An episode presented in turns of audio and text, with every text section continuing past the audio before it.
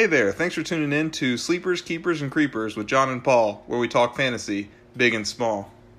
All right, John, another week, another episode. Yeah, where are we at these days? Week 13? Yep. And we're just killing it. I think if you listen to us, you're getting some good heads up on some things to do Yeah. with some good talk. I'm, I'm very glad we brought up Gus Edwards last week. Um, yeah, welcome, world. Yeah. I think he was just a very clear option after the way they were treating him last week, and they didn't let us down. There was no funny business to reintroduce other people to it. And that's what, and last week is why I'm so pumped that I got him in the keeper league. I You gotta love him. I got to. He's I- even your template of running back. He is my template of running back in a running style offense. So mm-hmm. it's it's feels so good. But he is out today with an ankle injury in practice that came out of nowhere. But we'll see.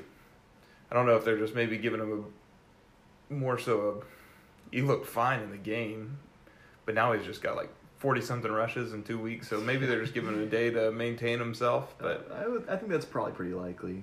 but I, with that sample size, that's such a nice sample size with the touches. 5.4 yards per carry. Mm, Killing it. for a power running back. Yeah. Usually you expect those higher, like mid five, upper five point yards per carry on those little scat back people that get 10 less carries a game, but they're pretty explosive. I don't think Edwards had explosive home run hitter in his uh, general description, so to see that many yards per carry on that many carries is really encouraging as Yeah. I love them. I love them. So yeah, you're welcome for that for sure. Uh, you're you're welcome for listening to John about Jarvis Landry. I, I mean, I don't bite my tongue. Like I said, I, I, I would have played him last week because, like, we were right. I, mean, Yes. we were totally right that uh, Mayfield was just going to bust out and have a great week. But I thought he had at least have some yards. I thought maybe a floor of five points. at least. Like, I don't think many people thought you'd be seeing a 35 to 7, was it, or something in that game, but you put up by the third quarter. Yeah. And then if you're looking at Landry at that point and you're seeing 30 yards, I think that's a little shocking because he was on the field. I mean, I even went to the game, so I was there live and got to watch uh, Cincinnati really put forth some real defensive excellence out there on that field. Uh, by excellence, I mean like an extreme way of uh, making themselves well known to the world after you pretty much put Baker Mayfield on for his best game ever played. But I did listen to. Um, Mike asked me the night before the game started. He's like, "I need help at wide receiver. Which wide receiver did you pick up that's available out there?" And I was like, um, I looked through them all, and I was like, "Man, Callaway's not owned anywhere." Uh, and I texted him back. I was like, I forget. I said some dude. He's probably got a good chance with the floor. And I was like, but I would pick up Callaway. I like it. I know he's not done much. And they didn't pick up Callaway. So the next morning, I was like, I'll play him, and I did, and that was fine. Got me a touchdown and some yards. just fine.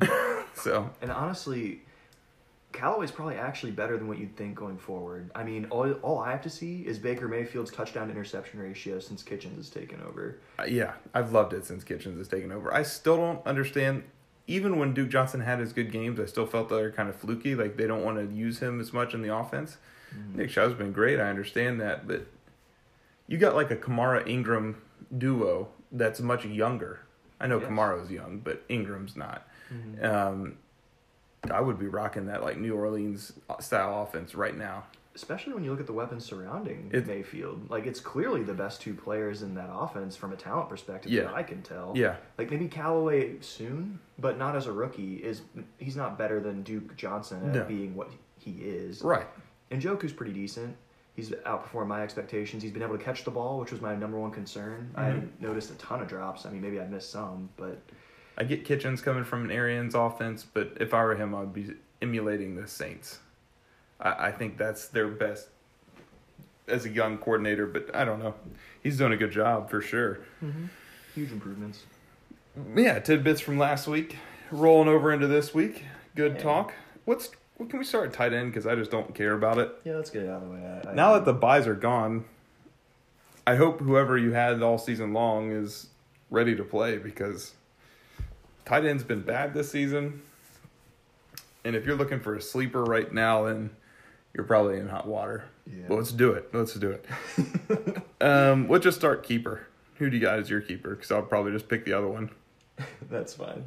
Um, I will preface this by saying I like the top the top two big guys a lot. Mhm. So I'm just gonna skip them, but I think Eric Ebron I have to mention as being my keeper this week. Um, the other two guys I love a lot as well. I probably like them more for sure. I think they're the only two people in that top tier. So I'm talking about Kelce and Ertz. Yeah. Um, but Eric Ebron is as close to that tier as you can get without being there Yeah. his touchdown numbers seem completely fluky and inflated, and I don't really understand how he's had this sort of year. All of that's there. He's also dealing with a back issue right now. But all I have to hear is Jack Doyle going out with a kidney injury again. Or get going out again, but this Mhm. time with a kid. Yeah. injury. And he's out for the rest of the year.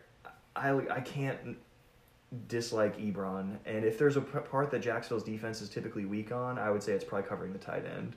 So this week, I just think he's a pretty good play if he plays. I know this back issue is going on right now, but I think going forward and this week, he's probably the the one of the sleeper tight ends that I'm gonna think is gonna be helping a lot of these middle tier fantasy teams down the stretch. Yeah, that Doyle injury really helped him out personally. Um, but yeah, Kelce and Ertz, then I'll just say them both. Kelce, because he's been the best tight end over the last four weeks. Um, going against Oakland, it's a very favorable matchup. Ertz is, doesn't have as, as favorable a matchup for tight ends against Washington, but Washington is giving up 261 passing yards. And like I said last week, Ertz is just like the safety blanket for that offense. They It really is. that was just a battle of putrid offenses with the Giants and the Eagles, and good for the Ertzes. They came out over top. Yeah, it, it's it's nice to see because I, I know that I was not hundred percent sold on Ertz from a conceptual standpoint because you look at his career and he's always played for, fairly well, Mhm. But his expectations have always been really high. Mhm. And I, I saw fluke year as a possibility for this year. Mm-hmm. It's glad I'm glad it wasn't. I think it would have been flukier if this was like a legit, well-rounded, altogether, all-firing offense, but it's really not. it's not. It's not. It's like a regressed offense that's just doing their safety blanket to Ertz, just psh, over and over and over again. when you start seeing above double digit catches for tight ends and they still only have like 100 yards and Yeah. like well, he had 14 catches this week Yeah. for 130 yards you're like whoa 130 yards but wait it means you're only catching like 8 yards a catch Yeah. on average so you're really not going anywhere you're No. just involved in a Just little over open. and over and over again, take it, picking apart zones and not really winning games. But Mhm. good for them. He makes fantasy well. yes especially in PPR Whew, Yeah. MVP I like Cameron Brate too. We were right on that, and he's already trended up above seventy percent owned. So I guess he's a keeper now. Good for everybody Yeah. that listened, and I think he's probably top 5 tight end the rest of the season yeah, like for me, if I'm looking at tight ends, probably in a power ranking sort of mindset, like maybe not best play this week or anything. I got Kelce and Ertz at one and two, interchangeable probably depending on who's hot. Then I probably have in that tier two Kittle, Ebron, Gronk. hmm I mean, if they're playing and everything, some most of them are injury prone. I guess Mhm. not so much with Kittle, but then Kittle's quarterbacks are just injury prone. yes, I mean everyone else on that offense is cursed. I feel so bad for the. I don't think the 49ers were a legitimate team in the offseason. Like I thought they were going to be an improved team, but I'd never seen a team with this. Every week they lose somebody, whether it's injury or now it's just, you know, off the field issues with Reuben Foster. It's just yeah. Like I can't imagine being a fan of them. Like that would just suck this year. because they're expect they were they're trending in the right direction. They're still competitive. Yeah. They're playing with like third string quarterbacks, third string running backs.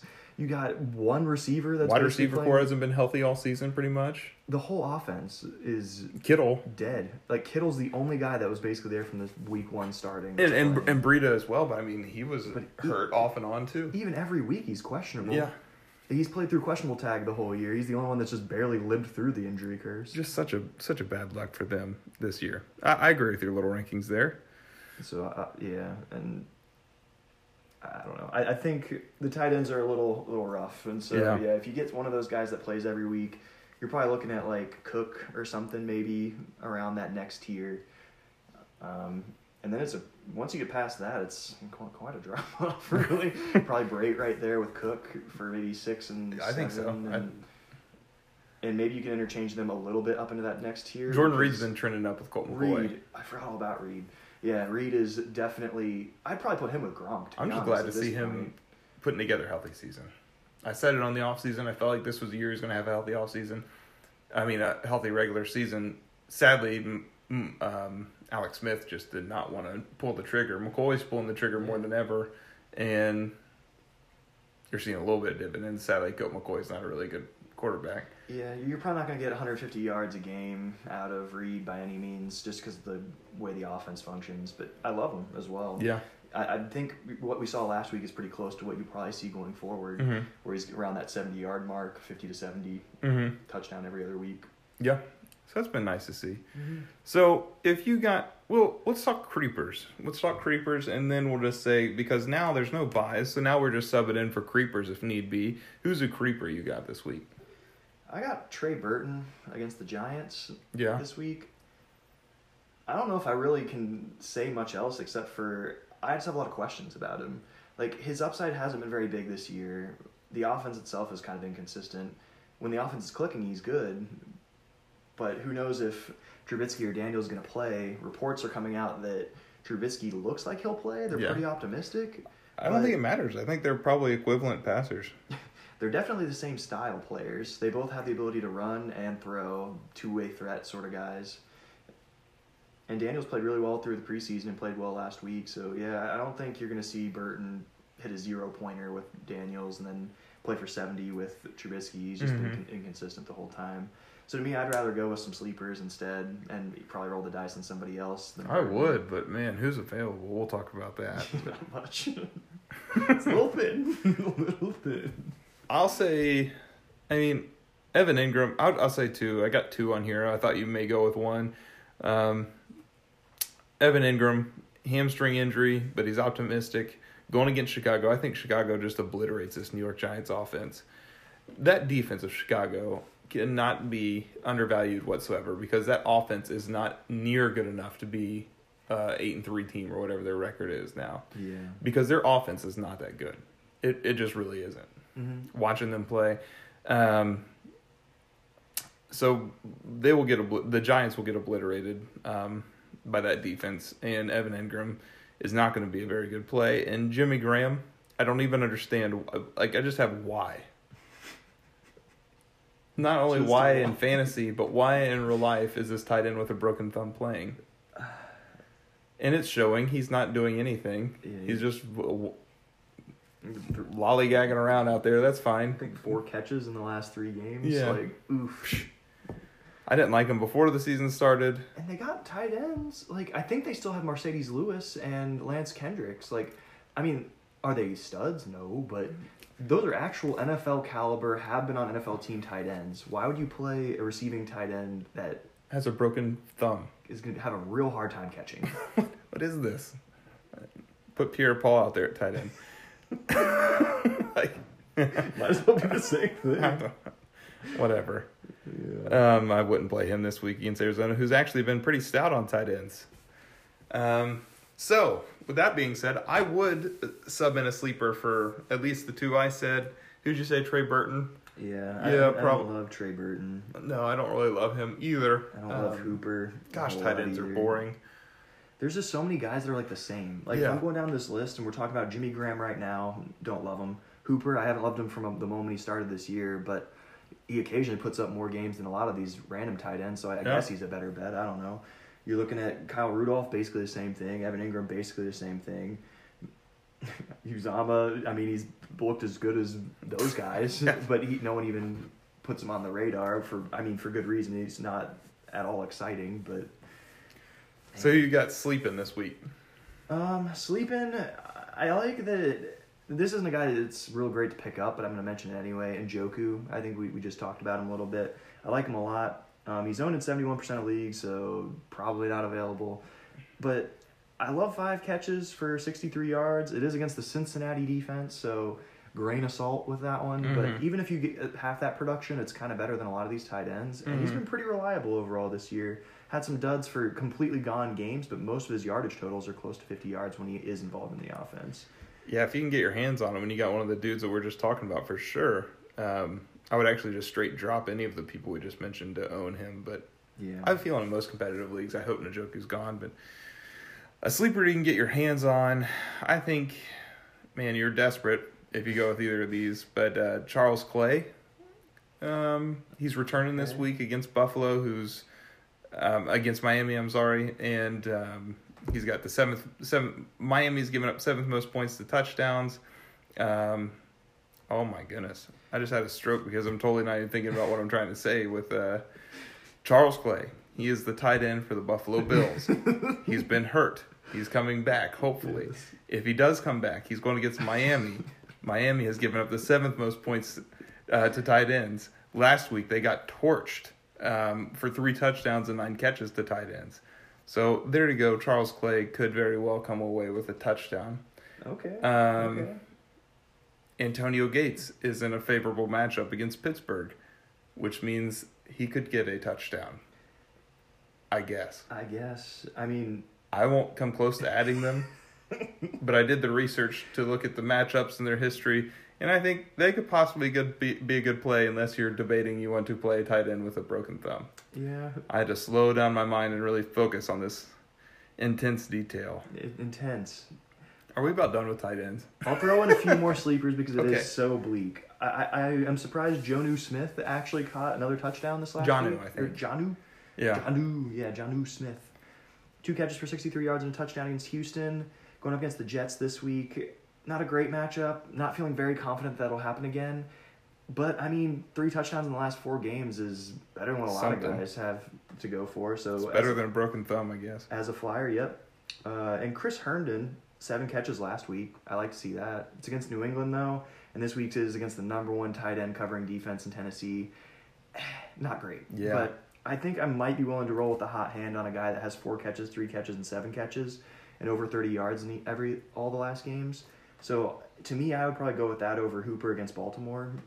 As an Maybe. example. So I, I don't know. It, it, it's all a little bleak. But you're playing Herndon this late in the season. Just you might as well just got a problem. take whatever points you get at the tight end position. Grateful. Yes. All right, let's get somewhere that matters. Let's bounce all the way to the number one thing that matters in fantasy sports here, and let's talk running backs. Running backs. Okay, let's do it. Running backs. All right, we started cre- keeper last. Let's start creeper um, with our running backs. Okay. Uh, who are you creeping on this week? I got a few names. Um, number one is Nick Chubb versus Houston. Okay. And so this kind of surprised me um, when I was looking into this a little bit more. Uh, but Houston definitely is not a cupcake defense by Mhm. any means. They've been playing pretty well. I think the the major reason why Houston keeps winning these games, J.J. Watt's having a resurgent year. Clowney's looking pretty decent. They're, they're like Chicago of the AFC to me. I, I completely agree with you. Their offense is very overrated. it's highly inconsistent. Like occasionally you get these games that make you believe or want to believe because the way that they put on a show, and then other games you're like, oh, it's uh, Lamar Miller. I forgot. Yeah. I shouldn't believe in 146 yards is the thing that's going to happen Yeah, very often. he only has over 100 yards if he gets one of his 97 yard t- like rushes. If you take that out, he was around 50 yards like his normal self. So Yeah, I mean, he is who he is. He's not terrible. He's not great. but yeah. uneventful. hmm But Nick Chubb, his huge volume and consistency cannot be overstated. He has a very solid floor. He's utilized in the pass game more than what I ever thought he would be. With Duke Johnson there, I thought he would be completely taking over those responsibilities. But this is the first legit matchup he's had. yes. And what I was looking at, and what concerns me the most, is 3.0 yards per carry last week in Cincinnati, who was the What? 32nd. I didn't know it was that bad. Yeah. Wow. he had a lot of passing and receiving yards. So Right. to say, want to be clear, he's still useful. I'm not saying panic, Right. sell button, but only 3.0 yards per carry last week against the worst run defense in the National Football League. You hate to see that. And since becoming a starter, if you exclude the outlier in his games, which was the Atlanta game, he averaged 8.8 yards in that game. So to be clear, amazing game, and it, it, you can't forget about it. But if you exclude that huge one against a very soft Atlanta run defense as well, he's averaging 3.65 yards per carry this year. So it is 4.65 with that Atlanta game, but that's still not encouraging me as much as I would think. He's I think it's mostly his volume that's driving him. And so against this Houston defense, I think there's a chance for a little bit of a dud Yeah. with Chubb. He's still definitely playable. His volume will keep him there, and he'll probably be involved in the receiving game as well, and he'll probably get a touchdown. So But if he doesn't get that touchdown this week, I think it's very possible you might see a five to six point game. Well, I'll give you a name that's very similar. Just based on volume, we can't bench him. Um, but at the same time, if you have the luxury to play somebody that is ranked up there close to him, I would probably flip him out. Um, Saquon Barkley against Chicago. Same thing with. Uh, I just think their offense is going to get obliterated. Um, Chicago's given up 3.6 yards per carry and 80.8 um, yards total rushing a week. Oh, man. Ain't good. But somebody I would sub out for an average sleeper, um, or a, a good play, I would say, is Mark Ingram at Dallas this Thursday. 3.7 yards per carry given up by Dallas with 93.6 yards per carry. To- I mean, yards per game to- uh, on the rush. I, I, I don't like him this much uh, that this week. And I'm I'm stumbling with my words tonight. It's all right. You're getting the point through. I'm getting my point It- through. It's just a little muddled there. It's a little bit muddled. But I agree with you. Uh, Mark Ingram is. He's never been my favorite guy. Looking at his numbers, though, it was blowing my mind how good they were for yards per carry after I was ripping him so hard for the first like three games coming back off of uh, suspension. Mm-hmm. But that Cincinnati game really bloats a lot of his Yeah. numbers. And I know that he had another huge game as well after Which that. Which blows my mind that Nick Chubb didn't run better against Cincinnati. Me too. I mean, he was my keeper of the week. I think I was saying words like the best fantasy running back in the NFL this last week. Mm-hmm. I Had a great week, It was fine. but it's volume. But it disappointed me because of the way I expected him to play. I thought there was almost no way he wasn't going to have 80 yards rushing. But Mm-hmm. he just looked a lot more pedestrian. Even watching him live, he looked fine, but he wasn't explosive in the way that I expected him to be against a cupcake defense. I feel you. So I, I think you're right on Ingram. I think against a hard matchup, he's. Dallas is a way better team than people are giving credit to. I think they're one of the more complete teams. Yeah. Recently, which Yeah. is surprising to say. I, I like I like Amari Cooper on the offseason, no doubt if you've listened to us. But the way he has changed that team, that offense, the way that offense runs now is just they look impressive and their defense is one of the it's definitely above average to say the least. Mm-hmm. Yeah. Uh, hmm. Trying to think of one of my bold statements to say. Trying to think of a high. I like him better than Chicago. Okay. Dak Wow. Prescott's looking legit. I think he is a very good fantasy play for the rest of the season. I agree. Yeah. Um, I like them better in Chicago. I'll say that. I already said I like them better than everybody else in that division, which isn't saying much because you know my take on the Eagles, Giants, and Redskins without Alex Smith is just. Not Alex Smith is a blow you away quarterback, but he's a very good. He's, he will never. He's a winning quarterback, right? Yeah. He's not Colt McCoy, so How long ago did they get Amari Cooper? Is that Four three, weeks. Three weeks. Four weeks. Okay. so they lost the first game with him, and then they won three. I don't think it's a coincidence that Ezekiel Elliott has had three straight 100 yard games, all coming after the acquisition of Amari Cooper. It wasn't a clean as soon as Amari Cooper got there, Mhm. but that's completely expected. Mm-hmm. I didn't expect Amari Cooper to make half the impact that he has just based on adjustments Yeah, and getting in into a, a rhythm with Prescott, who was not throwing the ball at an, an alarmingly That's the most impressive rate. thing is how well they've clicked on a midseason trade, which you never see work with wide receivers. But immediately, like I look at the talent Amari Cooper has because, as I've complained early in the season, now I'm enjoying it. Is how much tel- Dallas is televised, but I get to watch Cooper run his routes and watch them break down his routes, and he is very good. I, I didn't know he was that good. I just looked at his tangibles and you know uh, his pro days and stuff Mhm. like that, and I was like, man, this guy's he's he's got some skills, but watching him actually run his routes, he's he's doing really well. Like you said, spreading out that box for Zeke. That's a very good offense right now, especially with Dak playing well. Mhm. Can you believe that he's been this consistent? Because in Oakland, he had chemistry with Carr. He came up with Carr. They, they developed together. And it was like every two games he would have a huge one, and then three weeks of literally under 30 yards, almost guaranteed, like almost completely uninvolved. And that's the way it was early on in this season, too. Then he goes to Dallas, and then his floor increases to like 50 with a new quarterback adjustment mid season, not even knowing the offense. Yeah, Blows my mind. I don't know. I, I agree with you. Um, cool. crazy. So there's our creepers. Yeah. Also just mentioned Ezekiel Elliott. I don't love him against New Orleans defense. You're not taking him out. It's not very helpful information. but I'm just saying temper your expectations. New Orleans has been just staggering this year from a run defense standpoint. They've been staggering, and New Orleans is a better team than Dallas. But I think people are going to be surprised tomorrow watching that game. I think Dallas puts up a very good game against New Orleans at home. My question to you Does Ezekiel Elliott have over 80 yards rushing? Yes. I think Dallas you may end New Orleans' streak. Ooh, bold statements galore. So you're saying this will be the first running back to rush for over 80 yards I think so. on the season against New Orleans? I think so. And I could totally eat what I'm saying right now. I I fully expect it. Hmm. Yeah, but that's why people listen. Yeah, I mean, that's true. We don't. I We don't definitely. I don't hold back on my sayings, man. I stick to them too. And this season, thankfully, I haven't been burnt more than I've gotten them right on these bold things. Um, I think tomorrow we see that Dallas is a way more legitimate team. So It'll be interesting. I like New Orleans a little too much to give I love Dallas a chance. I, they still are my probably my favorite football team in the in the NFL. They look so dang. But every streak has to come to an end. It's true, and it, it's it's a legitimate game. Yeah. I think a lot of people might look at that, and I I don't haven't looked at the Vegas odds, but I would not be surprised to see that New Orleans is favored by like eight Yeah. to 10 Mhm. and I don't think that's quite fair. I would give it a four point spread because I think Dallas really could compete with them this game.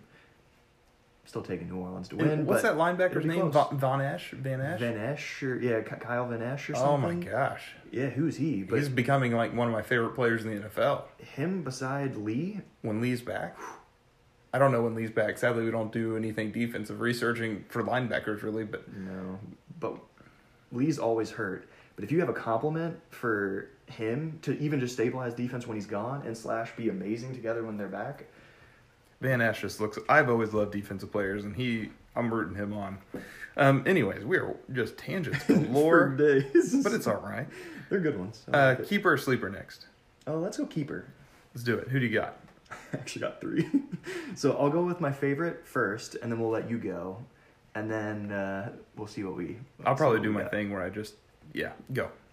Christian McCaffrey. Yes. There's no way I can't mention him this A- week. absolutely not.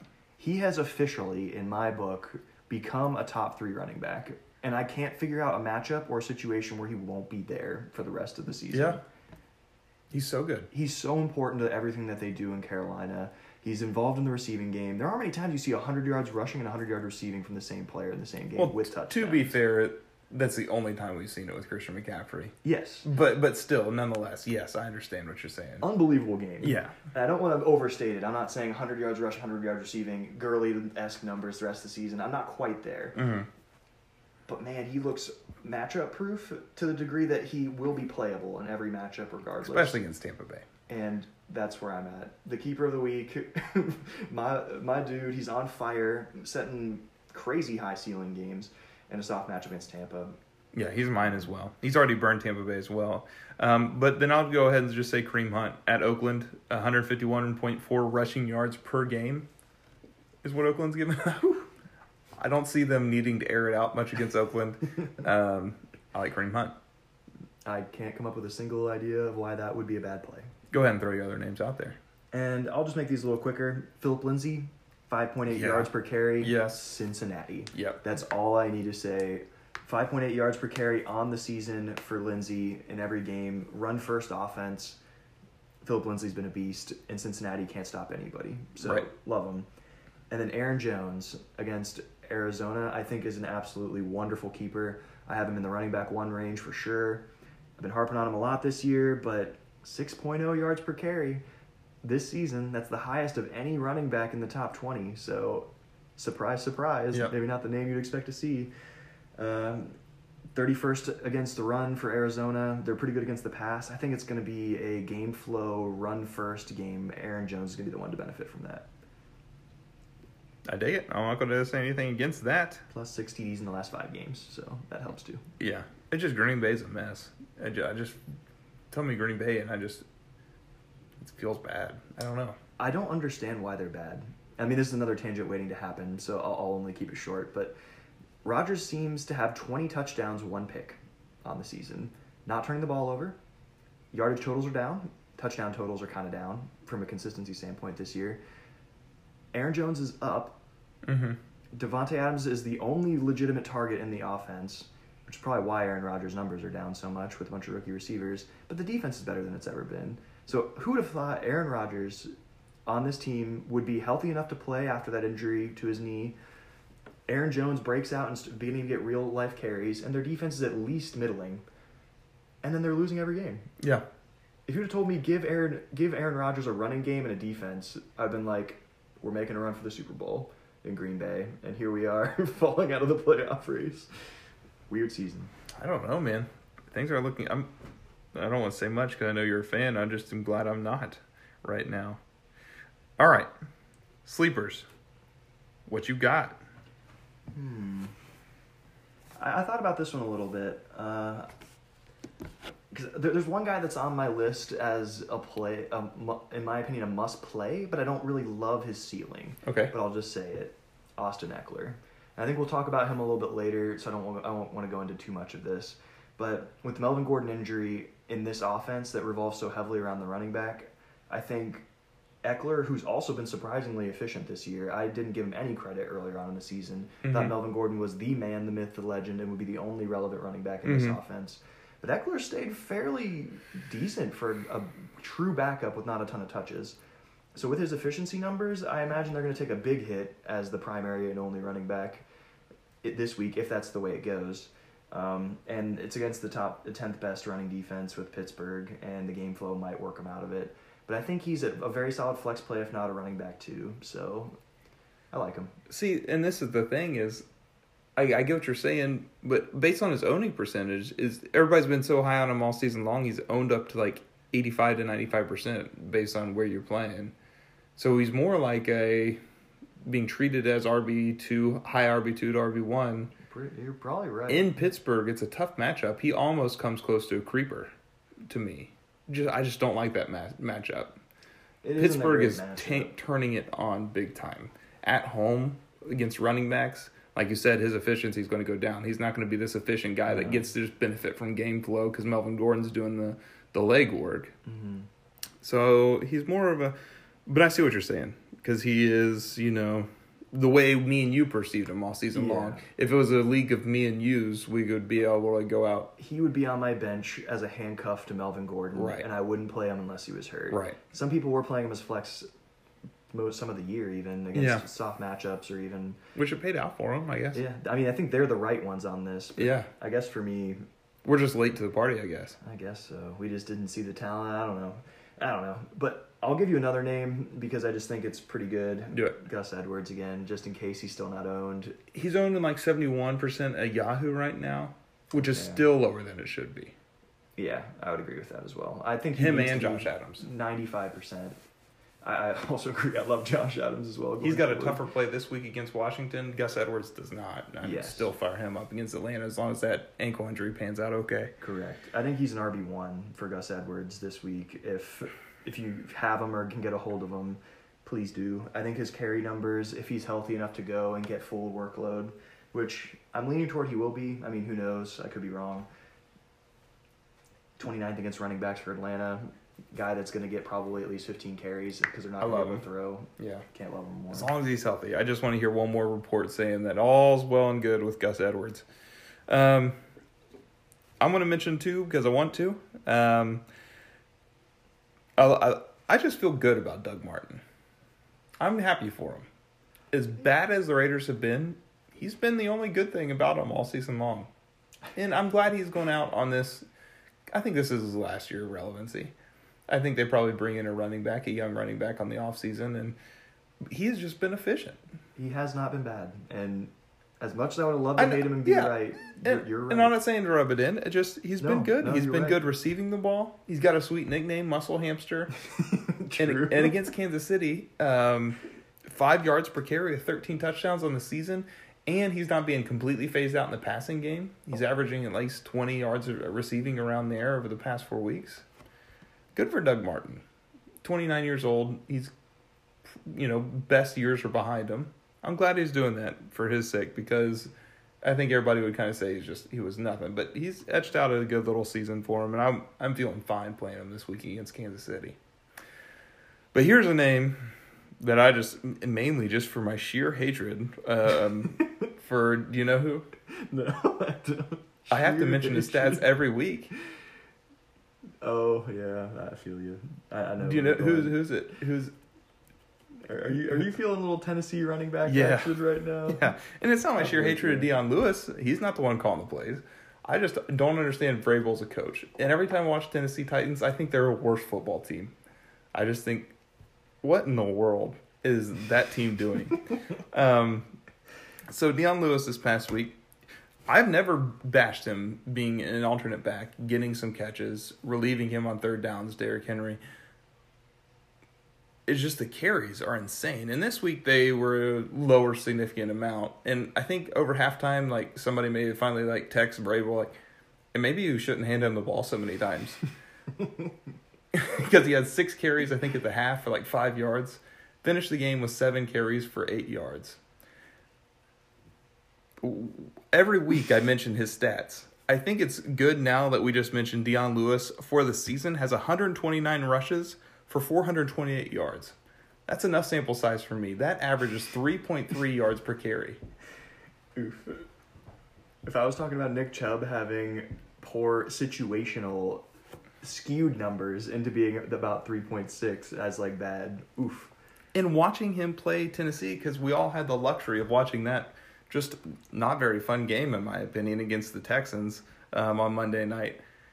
Dion Lewis is getting tackled by his own line. He just runs right into him every time. Like he is just, it is crazy. And and Derrick Henry wasn't overwhelmingly good in this game either, but he's just clearly the better running. I, I, I don't know. Clearly, I'm biased to Derrick Henry, but at the same time, I'm not really biased against Dion Lewis. He's just not good. Yeah. And yeah. I've never seen anybody get that many rushes. Anyways, they're going up against the Jets, giving up 4.4 yards per carry, 128.2 yards on the game, um, and 10 touchdowns. So hopefully that second half wasn't a fluke, and maybe Vrabel wake up, woke up and was like, "Hey, I have one running back that can't run the ball, and the other one that can. Maybe I should hand the ball off to the guy that can run the ball, and maybe." It doesn't take to the second. Like every week, he remembers it at, at halftime. He's like, "Oh wait, that's the running back. That guy over there is the water boy that hasn't figured it out yet. Oh. So maybe this game, Derrick Henry sees some carries in the first bit because the Jets are a bad team. All literally Tennessee would have to do to win this football game is to run the ball with Derrick Henry. That's it. That's all they would. If they did that, they would win. Mariota looks bad to me. He does look bad. He looks bad. As much as I'd love to believe in him for being such a high pick, a dual threat quarterback, we've seen so many of them have success this year with the running slash passing. He I've looks so bad. So few highlights and so many lowlights. Hmm. And I would be ticked if I was an offensive lineman of him because his high sack numbers aren't necessarily because the pocket's breaking down. Is it's him? He's just does it. He gets himself sacked. It's just bad. I, I hate watching Tennessee play. It's just bad. Offensively, they may be the most talented, horrible offense in the National Football league. I can League. agree with that. when, when it comes to a decent offensive line, you have a highly touted drafted quarterback that's had sporadic individual games of success over the few years that he's had. So, I mean, pretty underwhelming, but there's something there. He's not Mhm. horrible.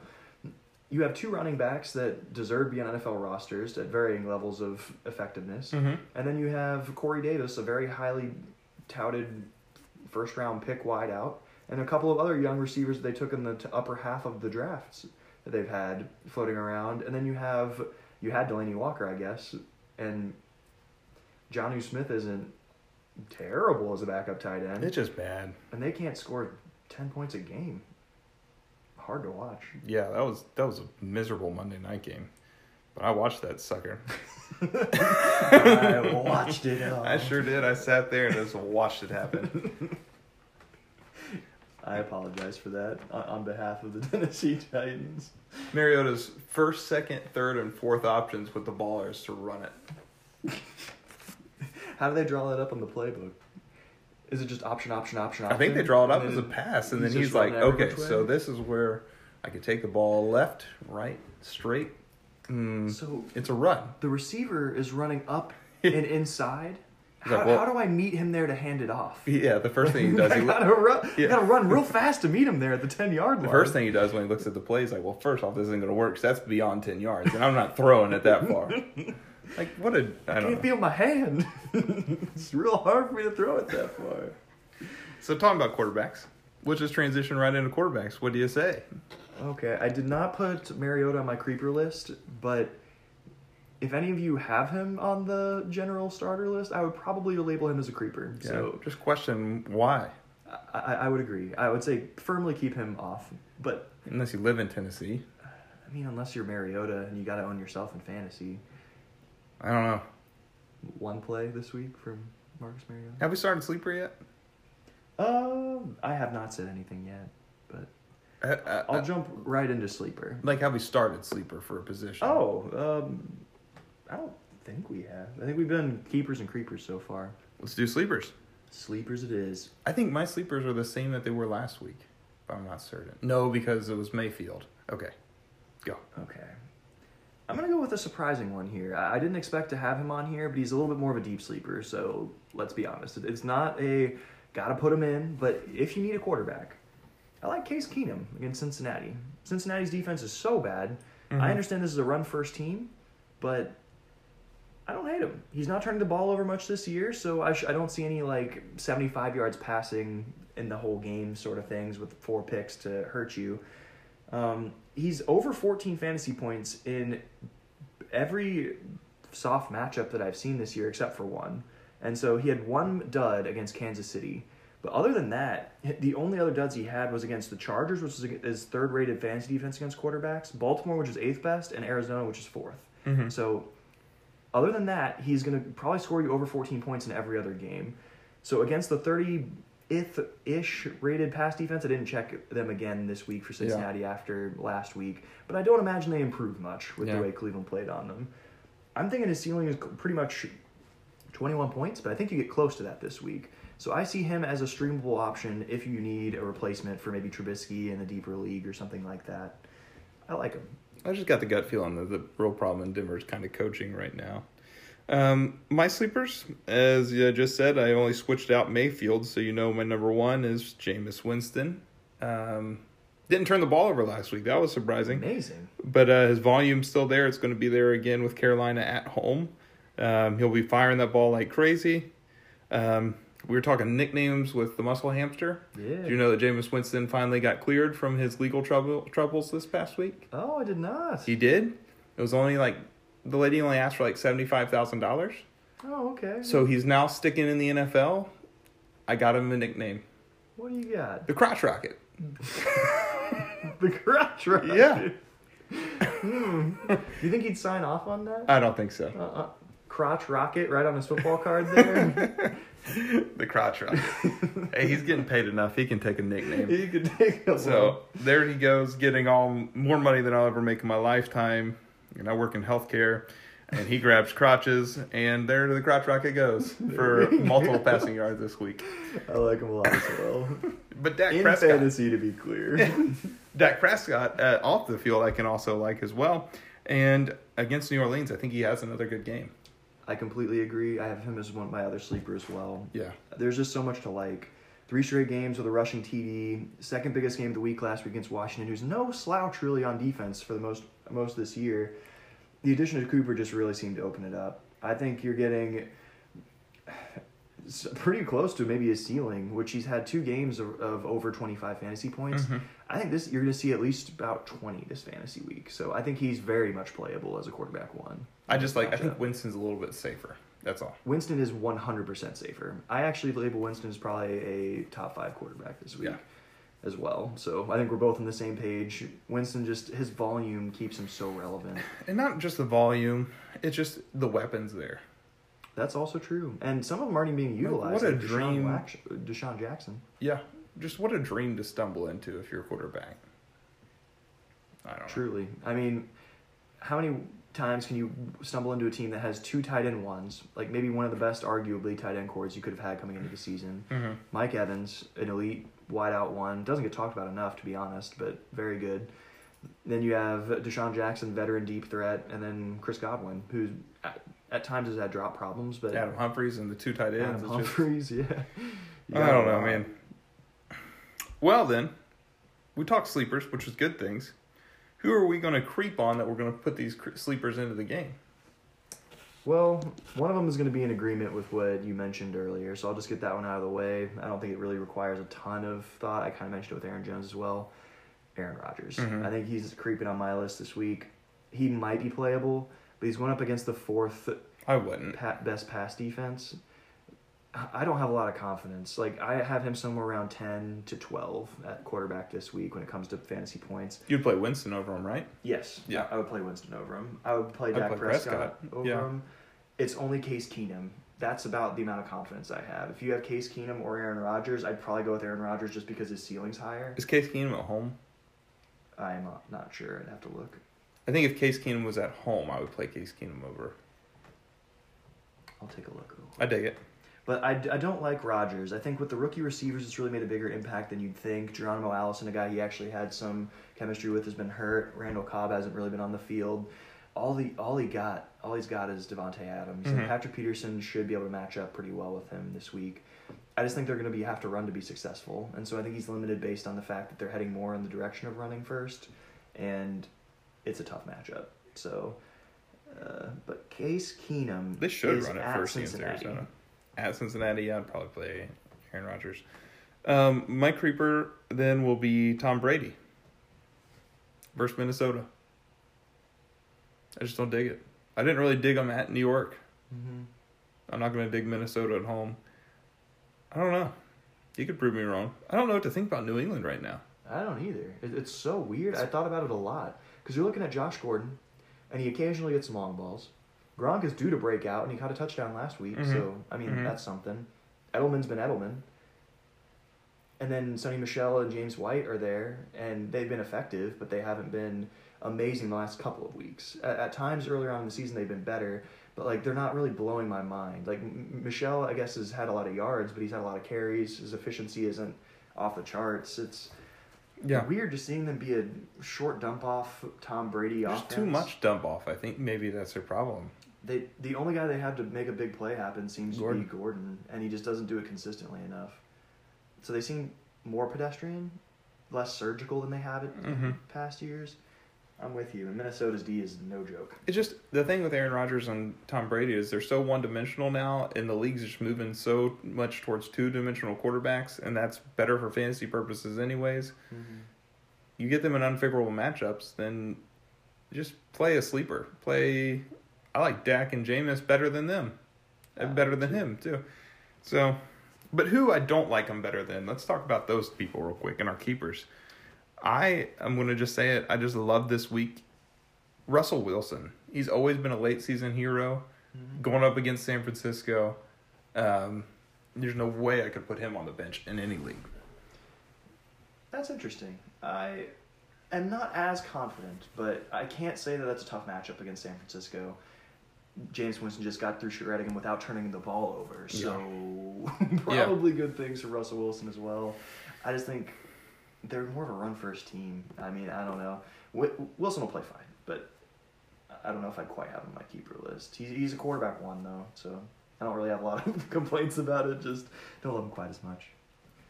Um, my keeper is probably going to be well, obviously Mahomes, but I feel like it's a cop out almost at this point. He's averaging twenty seven points a game. I don't like the But- matchup as much though. I don't think he hits that 27 mark at least. I think he gets close to 20. Sure. Yeah, I mean, I, I can get on board with that. I think the game flow is just going to be way too Exactly. awful. Like they're probably going to score a lot in the first half. Mahomes is going to look like he's going to have a historic day again, and then they'll probably run the whole. I just second think this is a Kareem Hunt game. Yeah, I do. At least it should be, but it's Andy Reid, so probably not. They'll probably throw it a thousand times. And, Uh, maybe. But I'll, I'll, I'll do Goff um, as my actual keeper as well. I think he's the guy that is typically not as big a lock as the best player at Detroit, at Detroit. I- With Darius Slay and Ziggy Ansah coming back, bring it. I think I would play Jameis and Dak over him. I would not. I, I you made me a believer by putting my eyeballs on Richards, who uh, has who played pretty well the, the game before the bye. Um, the more I thought about it, when I look at the catch amounts for the other receivers since Cooper's injury as well, it's just they can't be stopped. I think they have such a good offensive design. They have so many weapons. Goff throws it to all of them, ranging from Gurley to Richards to Cooper, or not Cooper Kupp, uh, Cooks and uh, Woods. So I love it. His last four games are 26 points, 21 points, 29 points, 35 points. Looking pretty hot. Got a bye week to prepare. Detroit's pass D should be better, though, I will say, with Slay coming back. But I just think there's too many weapons. And Ansah helps with the pass rush, but I just think it's they're going to be marginally better than what they have been, and they've been getting pretty shellacked recently. So I like J- Jared Goff. I just think he's a lock as a high end t- quarterback one this week. I, I, I hate to do it to you, but I just got to clear my name. I disagree. I don't like Ooh. Goff this week that much. Okay. Um, if you would have said Cam Newton at Tampa Bay, I would have agreed with you. Cam Newton's also really good. But maybe I'll throw in one more. I'm not even confident. I was debating on even talking about it, so I'm just gonna I'm gonna throw it out there. Mm-hmm. If we're just gonna say how we really feel, mm-hmm. let's do it. I'm gonna do it. Do Creeper, Philip Rivers, Mr. Consistency himself at Pittsburgh. I agree with you in especially with saying that Pittsburgh's D is playing way better mm-hmm. over the last six weeks in comparison to the first four weeks. I don't know what was going on in the first four weeks for them, but they look like a completely different defense. Pittsburgh D has quietly not given up over 250 passing yards in a game since week five against Atlanta. And it's going to hurt not having Melvin Gordon. Bingo, bango. That has been the primary focus of a lot of their offense, and Rivers isn't going to be completely game over. And I hate to even call him a creeper because his floor has been so high, but I think there's no way that he's near his ceiling this week. Um, it's really interesting. I think this will be his best, te- or Rivers will be the best test since week five at quarterbacks as well. A lot of the quarterbacks Pittsburgh has been facing hasn't been great, so that's kind of why I'm thinking it might be a slightly bloated as well. But he's had, I just think with the we're going to see him perform as more of a high end quarterback too, something like 17 points because of the Melvin Gordon injury, one dimensional passing, and the way that Pittsburgh's defense defense has been playing. Man, if they had Hunter Henry, that offense would even be that much better. It's a guy that I haven't even thought about since right. the injury happened early on in the season. He's a very good tight end. Yeah, it really would have rounded. Fantasy would have been better. Yeah, we would have had a different actual tight end threat to talk about. Yeah, we're not talking about Jared Cook as an actual legitimate tight end one for the whole season. Yeah, I would like that world. I dig it. Now some good quarterback talk. So let's follow up that good quarterback talk with some wide receiver talk. Yeah, I like it. What do you want to start? We've done all three. I want you to start oh. with creepers. With creepers. Yes. Tell me who you don't like. Well, I wanted to reiterate and just talk about even more. Um, I hated him on the off season. I thought Hard Knocks was building him up like crazy. Everybody was sharing that video about him practicing. A lot of words, not much talent. Jarvis Landry. Good for him. Yeah. He, he may be able to get on the next Game of Thrones show, whatever they're doing for HBO, since everybody loved him. there but we go. If you can't do it against Cincinnati, you ain't gonna do it against Houston. And he's just just just drop him. I don't even want him. I, if you're he, a PPR league, maybe you hold him on as the last bench keep for everybody you. annoyed me talking about him in the off season. I'm like, and I didn't understand it, and now it just whoosh, out of here if you can't even succeed against the softest matchup statistically. Come on. It's rough. And I know William Jackson's not a crap corner that he was being covered by, but no excuse. Like you can't have 30 yards against a defense that's just been getting shelled by everybody. I will not even begin to disagree with you. Yep. The ultimate creep. That is the final creep. And he's still owned over 90% of leagues. So it's actually mind blowing to me that is simply just name only, and it makes me sad. Yeah. His target numbers are insane too, which also makes me sad. If you want to see something interesting, look at target leaders in the NFL, and look who doesn't belong on that list when it comes to good players. Go to uh, show you, targets aren't everything, but I love targets. I love targets. That's one of my favorite stats if you, to, for projecting success. And then Jarvis Landry punches me in the face with that. yeah. My idea being completely not foolproof and it that reality hurts. So yeah, you can let him go. I don't think his upside's enough to warrant holding on to him with his ceiling. So But I will not have him on my creeper list because he's a forever creeper. I disowned him last week. You already disowned him last week. I had to make sure he was disowned this week. I completely understand the logic there. I'm gonna go with a kind of an, an obvious one to me. Maybe it's just because I'm a Bengals fan, but I want to clarify. AJ Green, I have him as a creeper this week. It's strange to me because uh, I don't even know if Jeff Driskel p- could have played better last week to encourage me to maybe believe that it wouldn't be that bad, and maybe maybe he'll play all right. But I think AJ Green coming off an injury, the Bengals struggling the way they are, Andy Dalton being injured, which I kind of automatically already mentioned, the fa- the playoff run looking like it's completely done for them. Like maybe mathematically they can still make it, but that was a huge loss Mhm. for them to be able to do that. Tyler Boyd's emergence for also more split receptions than normal, and the ability of Jeff Driskel to split and read two receivers and be able to throw down the field consistently enough to get him involved with a bad offensive line. And there, it, there's talk that the left tackle is going to be injured for them now. So that means there's talk that Cedric Ogbuehi might have to start, or they're going to move Clint Boling from guard to left tackle to fill in that injury. If you're telling me their offensive line's getting worse, and a Mhm. rookie quarterback's playing, and AJ Green's coming back off an injury that kept him out for a week or two, there's nothing I could feel less confident in, even against a medium Denver matchup. I would actually leave AJ Green on the bench this week. I would go with many of the sleepers that we're probably going to mention as better options. Yeah, I'm not gonna. And what's sad about that is he's gonna be 31 next year. Hmm.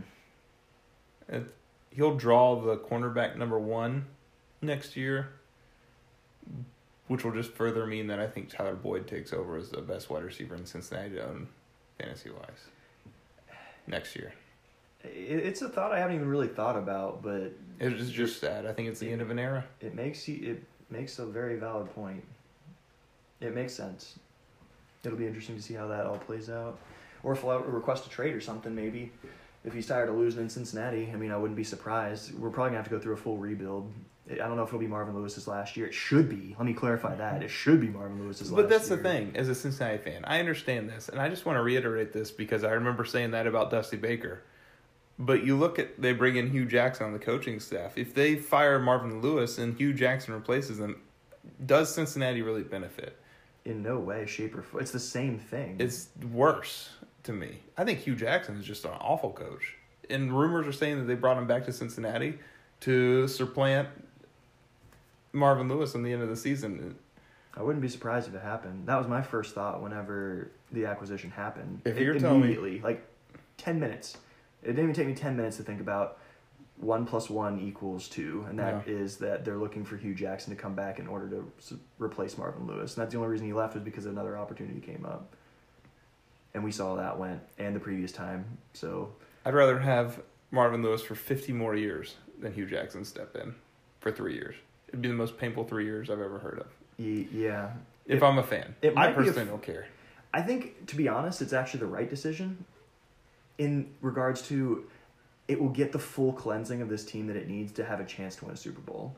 I think with this current template, with this current team, with this current coaching staff, you need a full wipe and a fresh restart because you're stuck in mediocrity. And that's the worst place to be if you want to win a Super Bowl. I, I think it's a win-win for both. I think if Marvin Lewis goes somewhere else and gets a fresh start, I think he has a real chance to su- succeed with Yeah. a different team. He's an, he's clearly an NFL caliber coach. You don't make the playoffs this with this percentage as he's had here by just being dumb lucky. mm, I know he's had a lot of help and he has good coaching I'm not staff, up for him at all. I am not. I'm just saying Cincinnati can do so much worse, and I've seen it happen. I want them to do worse You're going to get it. because if you want, my giant theory is being stuck at eight and eight to like ten and six. You can't get the draft picks in order to quickly and effectively rebuild. You have to draft immaculately in order to come back, and you don't have the best talent to choose from. If you hit the full reset button and go right back to square one, and you lose, and you pick, let's say, Sean McDermott. Give me Sean McDermott. I don't like him at all. But if he comes in, it's an improvement over Marvin Lewis, not because he's a better coach than Marvin Lewis right now, mm-hmm. but because you'll be able to then restart.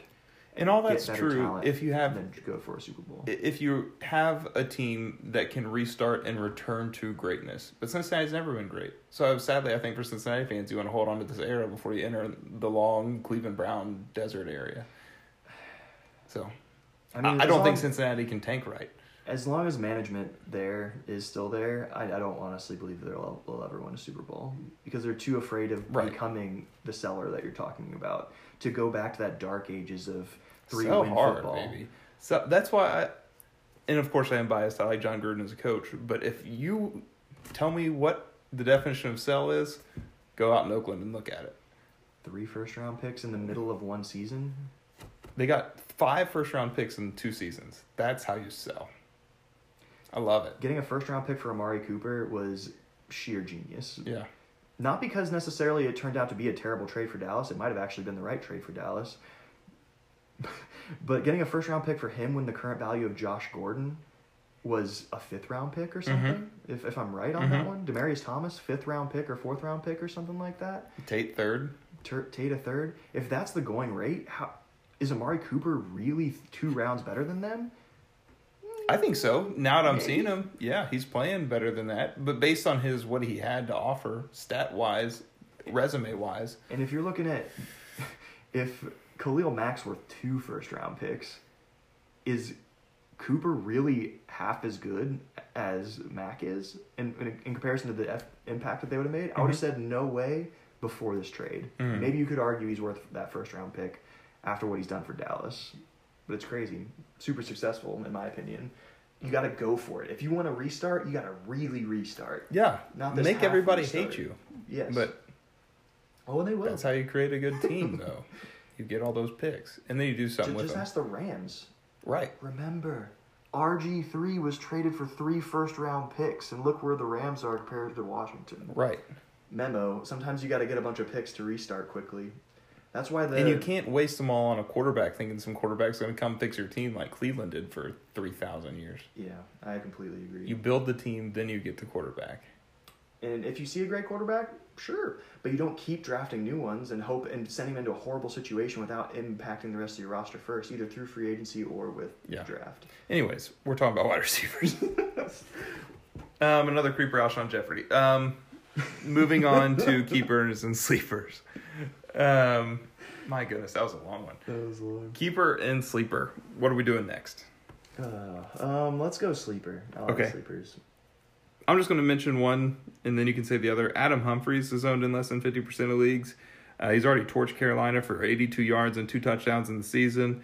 Um, Jameis Winston's back, and that becomes Jameis Winston's first and primary target. So Adam Humphries is a great play. I like it. I'll rattle off three quick. DJ Moore, only owned in 66% of leagues, going up against Seattle last week and had 91 receiving yards. I thought they were tough against the pass. I think they still are. That's where they're strongest. Still Mhm. played pretty well. I like to see that. He's not the focal point of the offense with McCaffrey, but he's better than Funchess, and I don't like Olsen to take away maximum level of targets. I think he's the go-to receiver in that offense. I like him against Tampa Bay as a great Mhm. flex play. Mhm. Super strong. Like him. Uh, Josh Reynolds, only owned in 39% of leagues. Small sample size. He's a little risky, but I think he's very available in a lot of leagues, and I don't know if he should be. That offense is too good, and they spread their ball around enough to make him ready. He had 80 yards and a touchdown in his last week before the bye. The fact that he was involved with Woods and um, Cooks in that offense still with Gurley is highly encouraging. Yeah. So I think he's worth owning. Um, probably worth a flex against Detroit, especially with Slay covering the upper tier wide receivers. He might be open more often. And then I like Julian Edelman. I think he's being underrated right now. I didn't know how consistent he was playing until you really look at the stats a little bit more. He's been better than Josh Gordon, surprisingly. He's So- owned, though, right? He's owned, yeah. I just think he's being underrated, is all. Okay. So I think he's a strong wideout too, actually, this week against Minnesota because I think he's the only relevant receiver that's going to be open in this offense. I, I think you're getting at least 60 yards out of him, maybe a touchdown. So I like him. Who are you keeping? I am keeping. Um, who do I want to even say? We, t- we talked a lot about Amari Cooper. I, I like him a lot in this soft matchup against New Orleans because of Dak Prescott. But I'm going to go Mike Evans. I think Mike Evans looks super good. Carolina surrendered seven touchdowns to wide receivers in the last four weeks. 19th overall against for scoring and against wide receivers. Tampa Bay is a heavy passing focus, and if they're going to succeed, it's going to be through the air. Winston's looked better and didn't even turn the ball over last week. I think, Evan, especially since Evans has had back-to-back 100-yard games with Winston at quarterback, and the injury to Howard only increases his targets in the offense. DeSean Jackson really hasn't even been involved in the last few weeks. Mhm. It's been mostly Humphries and Evans, so I like Evans. I think he's very, very safe and has a pretty high ceiling this week. Then I'll just say Amari Cooper and Stefon Diggs if he plays. I know he's sitting out right now, but I think he'll play. No big deal against New England. Yeah, man, he's been good. 13 and a half targets or something through the last three games. Whew. All right, catch back up on our time a little bit quicker. Kickers and defenses. I'm giving you some. I'll give you three to throw out there. I think they're all good plays that you can go pick up off the wire. Sebastian Janikowski versus San Francisco. Cairo Santos against Carolina. Jason Sanders against Buffalo. All of those are probably in order of what I just gave you. Defenses: Miami versus Buffalo, Green Bay versus Arizona, Tennessee versus the Jets. I also like the Colts against Jacksonville with a new coordinator, new quarterback, uh, suspended Fournette. So Yeah. I think the Colts actually have a really high floor for production as well. Cool. I think we're back on track time wise. Thanks for listening to all our tangents this evening. Hopefully you enjoyed some of them, as lengthy as they may be. I do have one question though, one What? more mini tangent. what? Andrew Luck, Teach me. Yes. over or under 20 points this week? Do you like him against Jacksonville? Can he do it? Can he keep his consistency going? He can do it. It's just like you're saying over or under 20 points. That's the exact question you're giving me. So Yes. 20 points. That's the equivalent to, let's see, 200 yards is in a standard league probably like like eight points, right? 200 yards 200 passing. yards, eight points, yeah. And two touchdowns is eight more points. So that's 16. Mm-hmm. So I'm saying he's going to have a better game than 200 yards with two touchdowns. No picks, no fumbles. I will say less. I think less. Because he's not going to need to air it out much. This Jacksonville offense is going to be so bad. I, I'll say less. Okay. I love Andrew Luck. I've already told you, Yeah, like, I raved on him year- against the Eagles three episodes ago, Yeah. you know? And he has done nothing to prove otherwise, except that he's probably more reliable than he, as the more sample size is being delivered. Yeah. I was just wondering how you felt about it because I actually didn't know. Like, would you play Andrew Luck this week? And I'm kind of like, probably not, because I'm get- aiming, I'm aiming for 20 fantasy points, and if and I honestly believe Case Keenum is on point for roughly 18 to 20 points this week. So, would I play that over? But Prescott was available in all my leagues, so that means And he's a much better play. Yeah. In my opinion, I'm playing Prescott and Winston without question over some of these tough matchup starter starter quarterbacks as well. Okay, just just curious. yeah, I want to know I your dig opinion it. on Luck. But I'm not bashing him at all. He could easily do it. yeah, It just, yeah. I'm to say no. I prefer other matchups as well. I was wondering if I was crazy. There you go. That's my answer. But now we stumble into the studs and duds, which is one of my least favorite lists that we've ever had as a stud and dud list. Agreed. Agreed. The number one added player on the waiver claim day was Gerald Everett. So Mm. I hand it over to you, sir. Give me some Mm. names on our stud and dud list. Um, I'm gonna go over a lot of these, and we kind of mentioned almost all of them that I feel like are worth owning, and I think they've been worth owning for a while. Mhm. So we'll see if we all agree on this. But Austin Ekeler, I'm saying stud. yes. We talked about him. I, I actually like him as a, a sleeper. Um, we both kind of talked about he's already probably perceived as a wide or running back two this week. so- Austin Ekeler is kind of on my Jared Goff feel, my Jared Goff vibe. Volume will be there, but I don't necessarily like him as much as other people. Go. That's fair. Josh Adams, running back from Philly. Tougher matchup this week against Washington. If I had, if I was fortunate enough to have somebody better on my bench, then I may play him over Josh Adams. But Josh Adams just looks legitimate, so good for you. He's a stud. I agree. Stud as well. I, I like him in the flex this week. Uh, that's probably about all I like him in, but I feel very confident playing him in the flex this week. Crazy that these two names are even on the top eight list. It's it breaks my little heart Yeah. to see some of these people that get added in fifty percent of leagues immediately, and then you see people like Josh Adams. If you had Gordon, Ekeler should have been on your team as a handcuff, handcuff week two. So shame on you. Uh, probably, yeah, I would agree.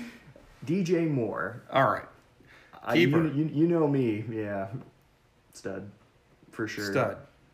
I, you could even argue keeper for where he's. Uh, I don't know why. I, I meant to He's say stud. good. That's just another woof right over my head. On these these segments where I'm looking towards the next segment is where I'm shooting myself in the foot with my words, but I meant stud in my head. Yes. Yeah, soft matchup this week. definitely playable. Should have been owned weeks ago or two weeks ago when he had his breakout game. I understand, but he even had targets up until this point, so I like him a lot. Yep. Josh Reynolds, I got him as a stud. Yeah. What do you got? I feel like he's been on here for like three weeks now, so Yeah. sure. He's a stud still. I agree. But I'm glad he came over to stud. I know he was an initial dud for you. Yeah, I, I was a claim wait and see week one, and then we went into bye, and so I'm ready to play him. He he gave me what I wanted, and that offense is really good. Yeah. So I'm starting to see that he's involved. I, that's all I needed to see. Pretty good. Carlos Hyde, stud or dud? Um, dud. Dud. I think TJ Yeldon's a better play. Fournette's only out of the game. Offense isn't very good. I don't think I would play Carlos Hyde. I have him as a stud. I Who's- think who was my? I'd pick up Derrick Henry and play him over Carlos Hyde. you would. Easy. Mm. I do I do know that Yeldon will be involved, and so it's not primary back. And I'm not saying at all that Carlos Hyde is an RB two along the lines of Ekeler or anything, where the perceived value is out there. Carlos Hyde was very limited in the last time when he was claimed, but he's had a few more weeks to gain any offensive game plan. And having a new quarterback coming in, I think they're going to run more. So I think the volume will help him a little bit there. I'm not in love, but I think he's a good flex play this week. I like him. Only a one week ad, and then just cut him next week though, for sure. Doug Martin and Derrick Henry are both owned in about fifty percent of leagues, so I would pick both of them up first. So that's why it's my dud. Go. Justin Jackson. I don't get it. Nope. Dud. I would also go with a dud. The backup to the backup. Backup to the backup in San Diego. Who got some volume, the but Chargers. And in they- Pittsburgh. Yeah, Pittsburgh tough. We already kind of mentioned that the the matchup's not great. I just think Ekeler will be the man, even though he's a more of a smaller back. There's a chance that he might get more carries. I think seven, like we saw last week's possible out of him. But if that's what he's getting, I'm not seeing red zone touches as a high likelihood probability. I think they'd be more likely to go to Gates or Mike Williams or Keenan Allen. Any of those. I think Keenan Allen is probably the safest play in, with San, with Los Angeles this week. I completely agree with you. I think he he's the one who really benefits a lot. Maybe Mike Williams gets another touchdown, but He's about unguardable if you watch his routes. he's, he's a wise, uh, wily veteran, that's for Yeah. sure. Okay. And then Gerald Everett, the most added player in fantasy. Stud or dud? No. Um, I mean, I guess he's better than some of these tight ends that we're talking about. It's so bad that you almost think about it. I'd play him over Broken Thumb, but I'd play him over Evan Engram. So, I mean, I guess in that sense, he's a stud. That's a weird thing to say. Cooper Kupp going out's helped him get a lot more targets and stuff. he has. Um, but I'm sad if I'm playing him. I guess. Yeah, I got him in dud. Um, I guess it- I, I want to say dud. I want to be with you, dud. it, it, three touchdowns in two games is something, but and so I understand why people are doing it because it is so bad out there for tight ends. I just think there's slightly better, more achievable options out there, and I- I'm going to try to get all of those way harder. mm-hmm. I think there's a chance that he gets zero points this week, and I wouldn't be surprised at all to hear it. You, Adam Humphries. Oh, and Adam Humphries, yes, last name. What do you got?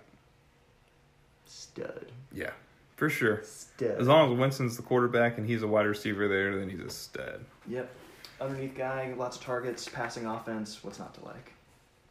Some list.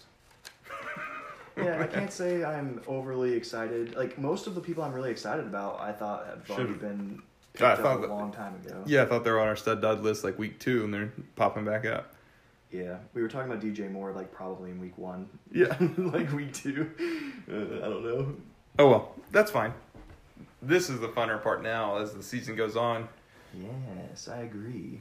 Where we get to talk about our fantasy foresight, talk about what we see happening through our special eyes. Inner eye. So first question of the night: Who will have the most passing yards this week? Jared Goff, Andrew Luck, or Jameis Winston? I know who you're gonna say. You do. Yeah. Yeah, you probably. Do. We already did. We- I think we talked about it. Yeah, I think you know who I'm gonna say. yeah, I do. So we'll make it official. Well, I guess You're so. gonna say Jared Goff. and you're gonna say Winston. Yep. There we go. We know each other so well. We well. just foresighted each other. it's like we can tell the future. Not that we're listening to the past. How about that? I'm feeling pretty confident about mine, so we'll see who's right. I definitely like Winston as well, and I have Luck as my least favorite. I think the matchup is just hard for Luck, and it's strange because I think Luck is my favorite quarterback probably going forward out of the three. He's definitely, I think, the most talented quarterback of those three. Yeah, I would agree. I wouldn't say definitely. Kudos to Jared Goff. He's done very well. He's done very well, but you look at the weapons, and we talk about Tampa Bay's weapons being good. Who don't? Right. Jared Goff's got the whole U.S. military grade Yeah. weapon set, while uh, Winston's a little closer to strong militia sort of thing. But it, it- it's definitely good. I think Mike Evans is the best receiver out of all those. True, that is true, and probably remaining. I mean, if you gave me OJ Howard back, maybe I would reconsider, and it'd be a pretty fair fight. But yeah, I'm, I'm just saying talent wise. yeah. Like, let's say you take. Trying to think of a good quarterback to what? Who cares? Yeah, kind of irrelevant, I guess, but Yeah. I'm with you. I'm with you. Anyway, on to the next question. Who has the most rushing yards this week? Ezekiel Elliott, Nick Chubb, or Matt Breida? Hmm. One of these is not like the other, and one of these is my favorite. I think we may then agree based on that little uh, trick you gave. Yeah. I think Matt Breida is There we go. my favorite for yardage this week. Yeah, Seattle with a league worst 5.3 yards per carry and 121 rushing yards per game given up. Matt Breida has averaged a solid 83 yards, which is much less than the 113 and 115 that Nick Chubb and Zeke have been putting up. Um, I, I can't disagree with you. Yeah, if he can stay healthy, if, If he, he plays, stays healthy, his yards per carry is so good. if he stays healthy, it becomes tricky next season. Him or McKinnon. That's very true.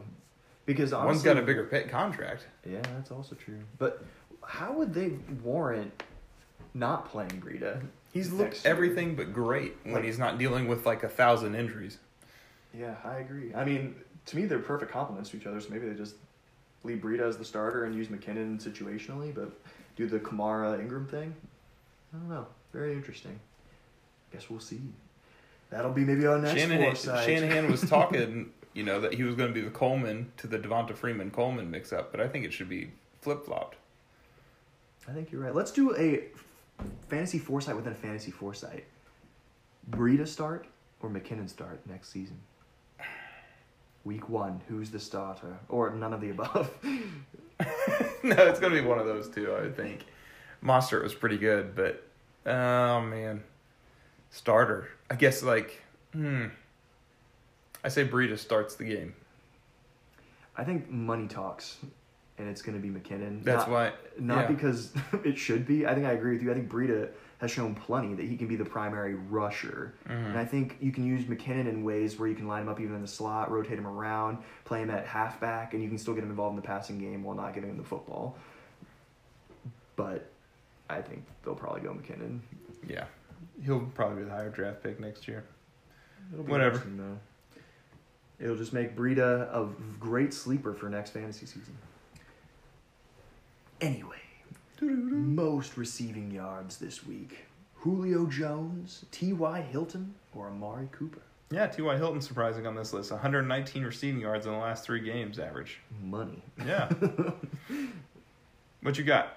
But I don't have him, surprisingly. I'm gonna go with Amari Cooper against New Orleans. I like him.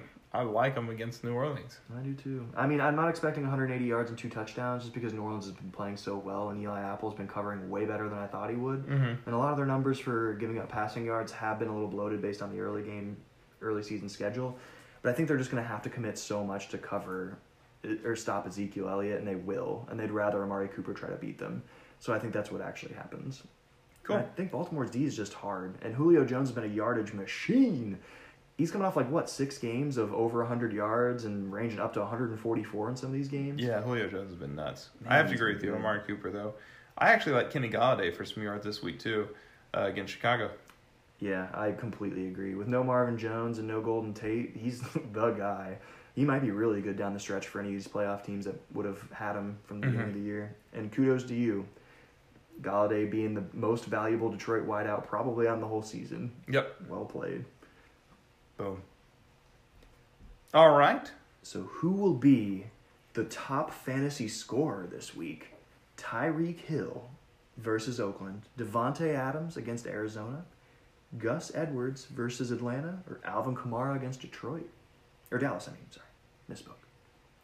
This is this is one where we're probably going to differ. I do believe. Yeah, I think we will. I'm going Gus Edwards. Gus the Bus Edwards. That's my second choice, actually. Okay. But So you okay. we're we're close. These are a lot of big names on this list. I thought you'd be. It, it's surprising to me whenever I'm looking at Alvin Kamara maybe as my third favorite. What? I mean, I think he's such an exciting player, but and Tyreek Hill's so inconsistent. But I gotta go with Tyreek Hill. That guy's ceiling is so good. So if he's on, winner winner chicken dinner. He Yeah. has some of the highest ceiling of probably any fantasy player, especially as, a, as of a position player. But I gotta go with him. I think against Oakland, I don't think game flow will be enough to keep him out. I think he gets one of those long touchdowns at some point during this game, probably early on in the game. I'm gonna roll the dice on that. But Adams, I think is just gonna be limited by the Arizona matchup. It'll, I think it'll be tough. Gus Edwards against Atlanta seems so good. He's so safe. I, I love him. The carries. I the just hope he's healthy. I mean, that's the big thing. We'll see. And Alvin Kamara against Dallas, it's a tough-ish matchup. I mean, he's a home run hitter as well, but I just think that he's less likely to hit a home run than Tyreek Hill. It's going to be a tough game. So I guess that's the boldest thing that was stated today. Is I I'm putting my money on Dallas tomorrow night. How about that? Bold decisions, and I like it. All right, guys. I hope you're wrapping up your season and heading towards the playoffs. Any last words, John? Just wish me luck. I'm gonna go for the most miraculous comeback in a fantasy league of all time if I can win out and get a lot of help. It would be comical to start the season something like 0-4 and then come back and win six straight to get into the playoffs or something. You'd be like the Houston Texans, Yeah. only not as fluky because the Houston Texans aren't going to very far in the playoffs. I think they have a better defensive core than my team does, so we'll see how that goes. All right. Well, that's it. Have a good one and good luck. Happy Peace. fantasy. Yes. Bye.